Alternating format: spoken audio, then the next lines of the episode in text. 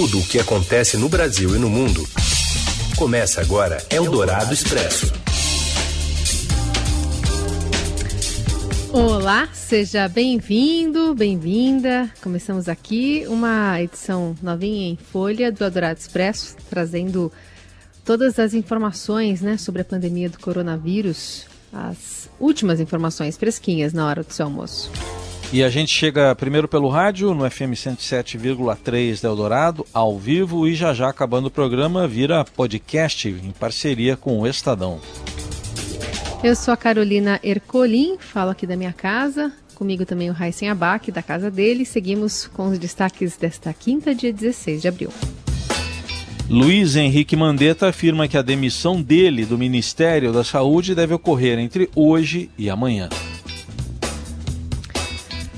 E ainda aos UTIs da rede pública de São Paulo, que começam a ficar lotadas de pacientes com coronavírus, e um decreto municipal recomenda o uso de máscaras em toda a cidade.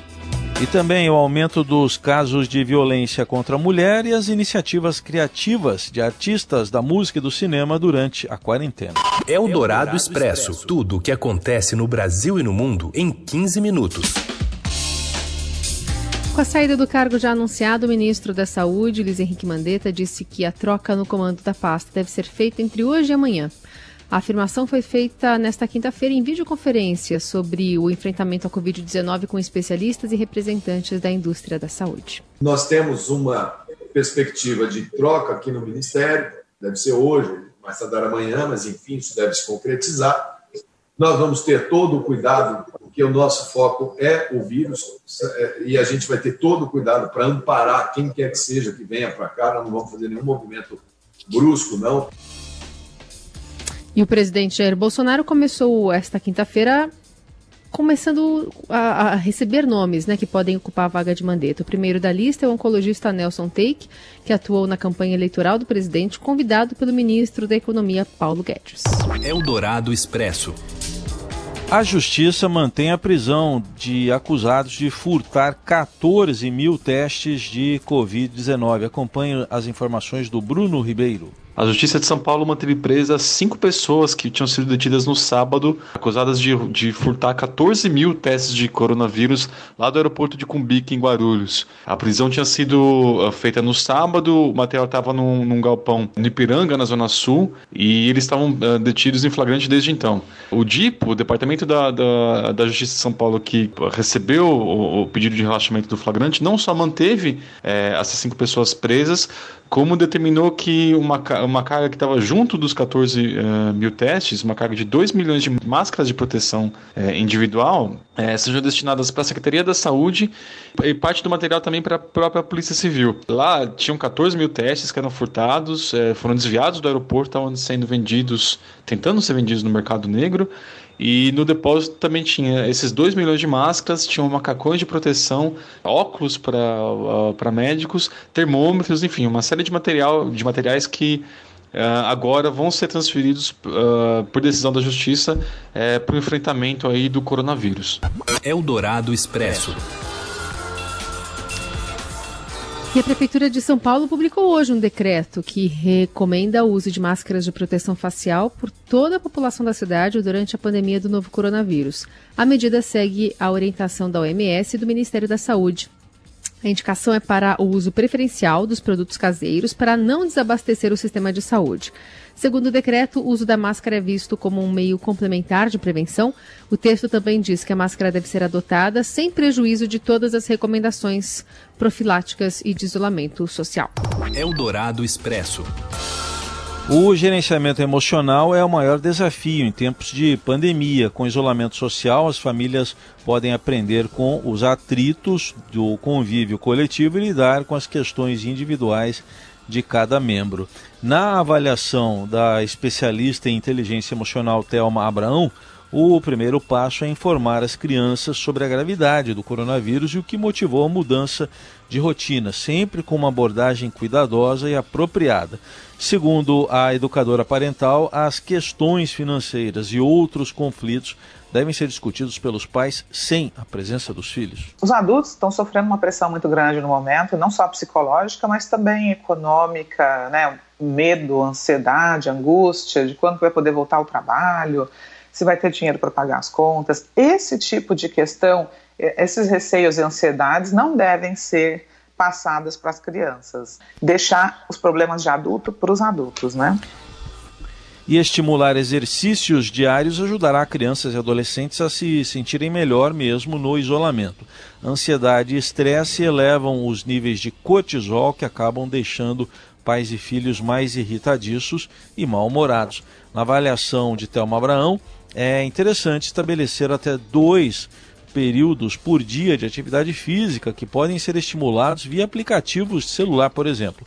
Outra ação importante é administrar bem o tempo dos adultos entre trabalho e brincadeiras. A especialista lembra que a criança tem necessidade de atividades lúdicas e os pais devem se revezar para atender a demanda. Outra divisão deve acontecer em relação às rotinas domésticas. O pai precisa realmente compreender que a parte dele vai fazer a diferença para a tranquilidade familiar, para o descanso da, da mulher, todo mundo ajudar, todo mundo contribuir, todo mundo ter as suas funções, porque as tarefas do lar também estão sobrecarregadas, né? É o Dourado Expresso.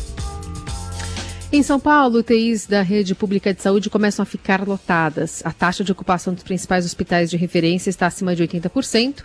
E o Emílio Ribas chegou à capacidade máxima. O número que indica a obediência dos moradores de São Paulo às medidas de distanciamento continua longe do ideal. Pelo segundo dia seguido, a taxa de isolamento no estado ficou em 50%. O governo disse que é preciso chegar a 70% para evitar o colapso no sistema de saúde. Já no Rio de Janeiro, 72% dos leitos de UTI já estão ocupados por pacientes por coronavírus. O Caio Sartori traz detalhes. Boa tarde a todos da Rádio Dourado. Pois é, aqui no Rio, 72% dos leitos de UTI da rede estadual já estão ocupados por pacientes infectados pelo novo coronavírus, né, que estão com a Covid-19. É, há 10 dias esse percentual era de 63%. Então o Rio começa a ligar o alerta para um eventual colapso do sistema. E nesse contexto, um estudo de uma professora brasileira da Universidade de Harvard, lá nos Estados Unidos, é, consegue prever esse colapso até o dia 27 desse mês, num, isso num, num cenário otimista sendo que os hospitais de campanha construídos, né, anunciados pelo governo, que estão em construção, têm data de, de abertura prevista para o dia 30 de abril. Ou seja, se essa previsão da professora estiver certa, o Rio pode ter alguns dias de colapso no sistema antes desses, desses novos leitos serem criados. Lembrando que nos hospitais de campanha anunciados pelo governo, eles vão somar 2 mil leitos, né, incluindo UTI e enfermaria. Mas além deles, o governo também disponibilizou leitos exclusivos para o coronavírus em hospitais que já existem no estado. Né? Então, ao todo, segundo a secretaria, vão ser 3.414 leitos dedicados exclusivamente aos infectados, né, às vítimas da Covid-19. É, outra notícia importante aqui na área da saúde do coronavírus no Rio é que o próprio secretário Edmar Santos, né, secretário estadual de saúde, que tem tido um protagonismo nesse combate à pandemia, testou positivo para a doença. Ele fez o anúncio ontem à noite, um dia depois do próprio governador Wilson Witzel também ter anunciado que está com a Covid-19. O Edmar, no entanto, não está com sintomas, né? não, não sentiu febre, é, dor de garganta, falta de ar, nada disso, e afirmou que vai continuar trabalhando de casa, assim como está fazendo o governador. Ele também reforçou o pedido de isolamento social como uma forma de evitar esse colapso no sistema do qual falávamos agora há pouco. Volto com vocês aí no estúdio. Boa tarde para todos os ouvintes da Rádio Eldorado. E a Prefeitura do Rio começou a usar nesta quarta-feira drones com alto-falantes embutidos que vão alertar a população em locais com aglomerações. Integrado com o DISC Aglomeração, sistema de denúncia criado pelo Executivo Carioca, o drone falante irá aos locais denunciados e dará o seguinte recado: Atenção! A Prefeitura do Rio pede que todos evitem aglomerações. Elas facilitam o contágio do novo coronavírus. Por favor, respeitem o distanciamento social, protejam a sua saúde e a das outras pessoas. E as câmeras do centro de operações também servirão para auxiliar o envio dos drones. Além da mensagem de voz, os drones filmarão as ações que serão transmitidas para o gabinete de crise da prefeitura e para o próprio centro de operações. O diretor-presidente do IPLAN Rio, Júlio Urdangarim, explica como vai funcionar essa nova tecnologia. A partir de hoje, a Prefeitura do Rio passa a contar com mais uma solução tecnológica no apoio ao combate do novo coronavírus. Esse drone é equipado com um alto-falante que reproduzirá mensagens gravadas a fim de desfazer aglomerações e orientar os cidadãos quanto à importância do distanciamento social nas ruas. O equipamento será utilizado em apoio ao disque aglomeração e também quando forem percebidas concentração de pessoas em locais públicos pelas câmeras do Centro de Operações Rio. É importante dizer que as imagens serão transmitidas em tempo real para o COR e também para o gabinete operacional instalado aqui no Rio Centro. E outra medida tecnológica usada pelo Rio será o rastreamento por meio de sinais celulares. Por, por meio deles é possível observar o deslocamento pela cidade, identificar eventuais aglomerações que têm sido vistas principalmente em bairros da zona oeste. A capital fluminense registra 2.393 entre 3.410 casos de Covid no estado e 140 das 224 mortes. Eldorado Expresso. O número de casos de violência contra a mulher em São Paulo aumentou 30% em março, já durante o isolamento social em relação ao mês anterior, de acordo com dados divulgados pelo Ministério Público Paulista. No total, foram decretadas mais de 2.500 medidas protetivas de urgência para garantir a segurança das vítimas. Em fevereiro, ocorreram quase 2 mil procedimentos desse tipo. Houve também um aumento do número de prisões em flagrante por violência doméstica, de 177 em fevereiro para 268 em março. Outro sinal de crescimento da violência doméstica durante a quarentena decretada em razão da pandemia vem dos dados da Prefeitura de São Paulo. Segundo a Secretaria Municipal de Direitos Humanos e Cidadania, os atendimentos presenciais tiveram uma queda de 82% no período, enquanto a procura e orientação, né, ajuda por telefone, aumentou cerca de 30%. Em entrevista à Rádio Dourado, a secretária de Direitos Humanos e Cidadania, Cláudia Carleto, disse que todos os centros de acolhida mulher estão abertos e as vítimas podem ficar abrigadas nesses locais durante toda a pandemia. Só na rede da prefeitura aqui em São Paulo, nós temos seis casas de acolhimento, que são casas de, de acolhimento sigilosos. É, são espaços que são, obviamente, endereço não divulgado, mas que têm é, a missão e estão disponíveis para fazer o acolhimento dessa mulher. Se ela se sentir realmente insegura em casa, se ela sentir que o ambiente em casa é perigoso para ela, a preservação da vida dessa mulher e dos filhos dela são prioridades para nós. Então, elas podem ser, em procurando a prefeitura, em procurando os nossos centros, procurando a Casa da Mulher Brasileira, cujos endereços são facilmente é, localizados pelo, pelo site mesmo da Prefeitura da cidade de São Paulo, é, a gente consegue fazer o acolhimento dessa mulher dentro desses espaços públicos, que elas podem passar o tempo que for necessário. E para reforçar o alerta e gerar novas denúncias de violência contra a mulher, a Secretaria de Direitos Humanos lançou nas redes sociais a campanha hashtag Seguimos Perto. Clicando nessa hashtag, são encontradas todas as orientações sobre os locais de acolhimento para vítimas da violência, incluindo crianças e adolescentes e o público LGBT. Mais informações também podem ser obtidas pelos telefones 2833-4252, também aqui em São Paulo, 3275-8000, além do Disque 180 Nacional. Eldorado Expresso. E na primeira sessão por videoconferência do TSE, por causa do coronavírus, o novo ministro lá da corte se posicionou contra levar o pleito municipal para 2022. Acompanhe com o Matheus Lara. Olá, Raíssen, olá, Carol. O ministro do STF, Luiz Roberto Barroso, é o novo presidente do Tribunal Superior Eleitoral, o TSE. O resultado da eleição interna foi anunciado nesta quinta, na primeira sessão por videoconferência do tribunal, que aconteceu dessa forma por causa da pandemia do coronavírus. À frente da Justiça Eleitoral a partir de agora, Barroso defendeu que, se for necessário adiar as eleições 2020 por questões de segurança e saúde, que elas aconteçam no menor adiamento possível. Ele descartou levar as disputas municipais para 2022.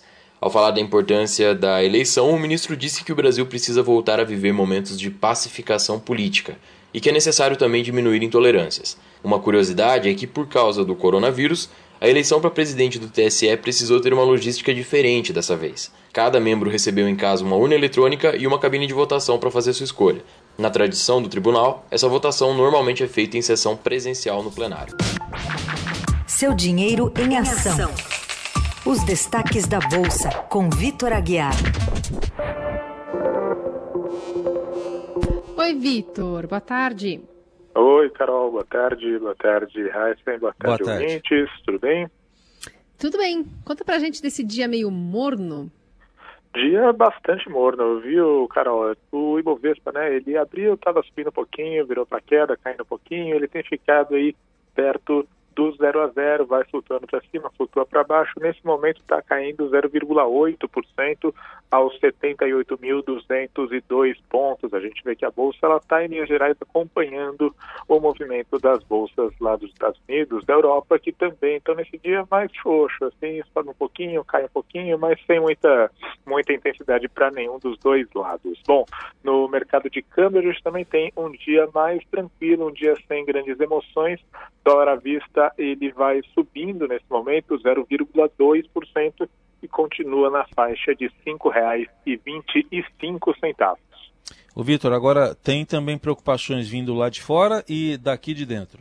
Isso, né, Assim, a gente vê que né, os, os investidores eles estão olhando para uma série de fatores, aí tem fatores que são mais preocupantes, outros nem tanto, e nessa meio que vai ficando tudo no zero a zero, né? Então, lá fora, por exemplo, a gente tem algum certo otimismo porque a situação parece estar melhorando um pouco lá na Europa, né? Já se fala aí de alguns países que começam a gradualmente voltar ao ritmo normal de atividade, então isso é uma notícia que é bem recebida, mas por outro lado, nos Estados Unidos a gente viu que os dados de desemprego eles continuam preocupando. Os Estados Unidos divulgaram mais cedo um número aí de mais de 5 milhões de novos pedidos de auxílio-desemprego na semana encerrada no dia 11 de abril. Então mostra aí, né, que o país continua tendo aí um fechamento de vagas muito expressivo, que é claro que gera preocupação. E aqui dentro, como você falou, né, também tem fatores de estresse, principalmente relacionados ao governo. Afinal de contas, continua aquele impasse envolvendo a saída ou não do ministro da Saúde, do Luiz Henrique Mandetta, né? Enfim, aparentemente já é dado como certo a saída dele, mas enquanto isso, enquanto ainda não se bate o martelo, todo mundo fica nesse clima aí de impasse, de indecisão, de expectativa, e é claro que isso também não ajuda o mercado a tomar uma decisão, então todo mundo fica aí nesse zero a zero, todo mundo andando de lado, sem ninguém querer assumir muito risco nessa quinta-feira. É isso. Vitor, obrigada pelas informações. A gente segue acompanhando no seudinheiro.com. Até amanhã. Até amanhã, gente. Um abraço. Tchau, tchau. Você ouve Eldorado Expresso. De volta com a Dourado Expresso, as notícias mais importantes de hoje. O presidente americano Donald Trump deve apresentar hoje novas diretrizes para reabrir aos poucos o país na pandemia do coronavírus. Trump anunciou ontem que recentes dados sugerem que em todo o país estamos ultrapassando o pico de novos casos, citando o achatamento da curva em Detroit, Denver, declínio em Nova York, grande progresso em outros como Washington DC e Filadélfia. E o país também registrou um novo recorde, né, com mais de 2.600 mortes pelo novo coronavírus nas últimas 24 horas, que é o pior boletim diário de um país em todo o mundo. As mortes eh, nos Estados Unidos já chegam a mais de 28 mil, mais do que qualquer outro país. Outro destaque da área internacional vai para a Alemanha, Nova Zelândia, Finlândia e Taiwan. Com estratégias diferentes, as respostas de maior sucesso dos países à crise do coronavírus, em comparação com outras grandes economias, têm em comum governos chefiados por mulheres. Eldorado Expresso.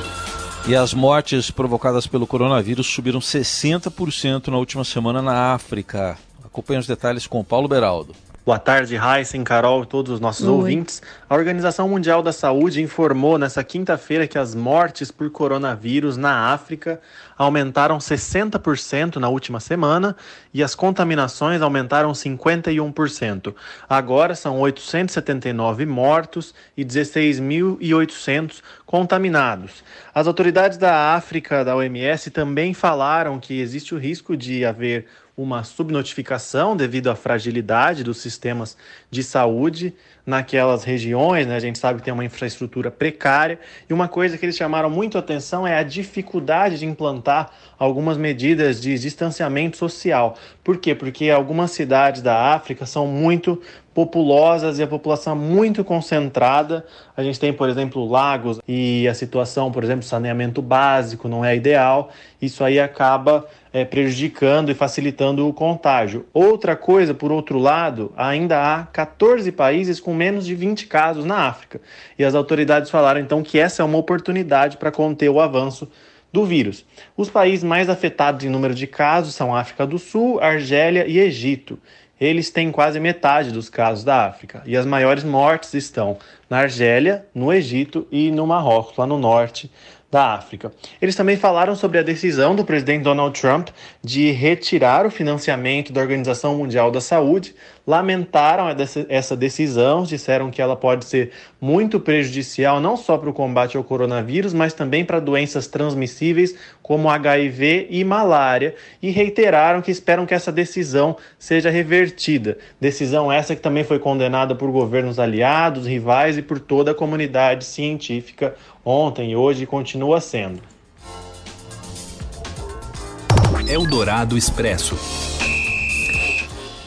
E a federação promete retomar o Campeonato Paulista e indica jogos com portões fechados. Robson Morelli. Olá, amigos! Hoje eu quero falar de uma reunião que aconteceu, é, tele-reunião, né? Teleconferência na Federação Paulista de Futebol, envolvendo os 16 clubes que participam do campeonato estadual de São Paulo, mais os representantes da federação.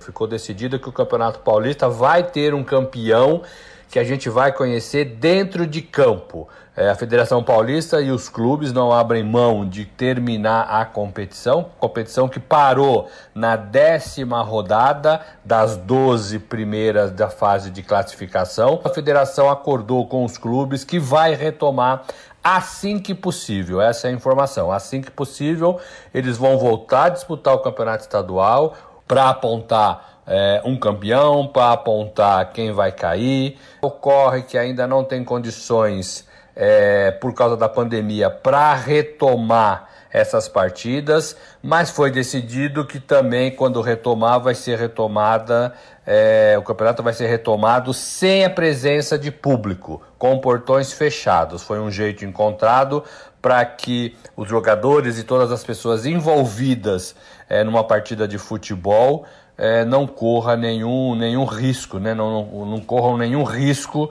é, em relação à contaminação da, da Covid-19. A gente acha cedo, acho que vai ser para final de maio, se acontecer, se acontecer, mas as reuniões já estão, já estão acontecendo. É isso, gente. Falei, um abraço a todos, valeu. Eldorado Expresso. Os atores Leonardo DiCaprio e Robert De Niro ofereceram um pequeno papel no próximo filme deles como um incentivo para os fãs doarem para um evento de arrecadação de fundos para enfrentar a Covid-19. Os astros estarão em Killers of the Flower Moon, filme que será produzido ano que vem, dirigido por Martin Scorsese e que conta com uma história real, conta uma história real sobre os assassinatos de indígenas em Oklahoma nos anos 1920. Para divulgar a ação, o DiCaprio disse no Instagram que o seguinte: se você já se perguntou como é trabalhar com o grande Martin Scorsese, esta é a sua chance. Eldorado Expresso. O cara que pensa em você toda hora. Que conta os segundos se você demora está todo tempo querendo te ver. Porque já não sabe ficar sem você. e no meio da noite te chama. É ele, hein? Roberto Carlos. Vai fazer uma live neste domingo, no dia de seu aniversário de 79 anos. Esse cara sou eu. É ele. Informação que foi confirmada pela sua assessoria de imprensa nesta quarta-feira. O cantor está preparando um repertório especialmente para a live, que terá duração de 45 minutos. A transmissão vai acontecer no início da noite, mas ainda sem horário exato divulgado pela assessoria. Então, todos na expectativa dessa live. Mais uma, né, que os artistas estão promovendo, mas agora é, é a live do rei, Raiz. Muito bom. Acho que vai, eh, vai ser histórica essa live, né? Acho que vai ter uma bela audiência aí para comemorar os 79 anos com live do rei Roberto Carlos. Entrou na onda das lives também, né? Esse cara. Que é ele. Esse cara sou eu. E nós, eu e você, vamos indo. Amanhã tem Amanhã mais. a gente volta, né? Mandando uma brasa, mora. É. Amanhã a gente volta. Uma boa quinta-feira a todos. Tchau, gente. Boa quinta, se cuidem. Te acaricia os cabelos, te fala de amor. Te fala outras coisas, te causa calor. Você ouviu Eldorado Expresso tudo o que acontece no Brasil e no mundo em 15 minutos.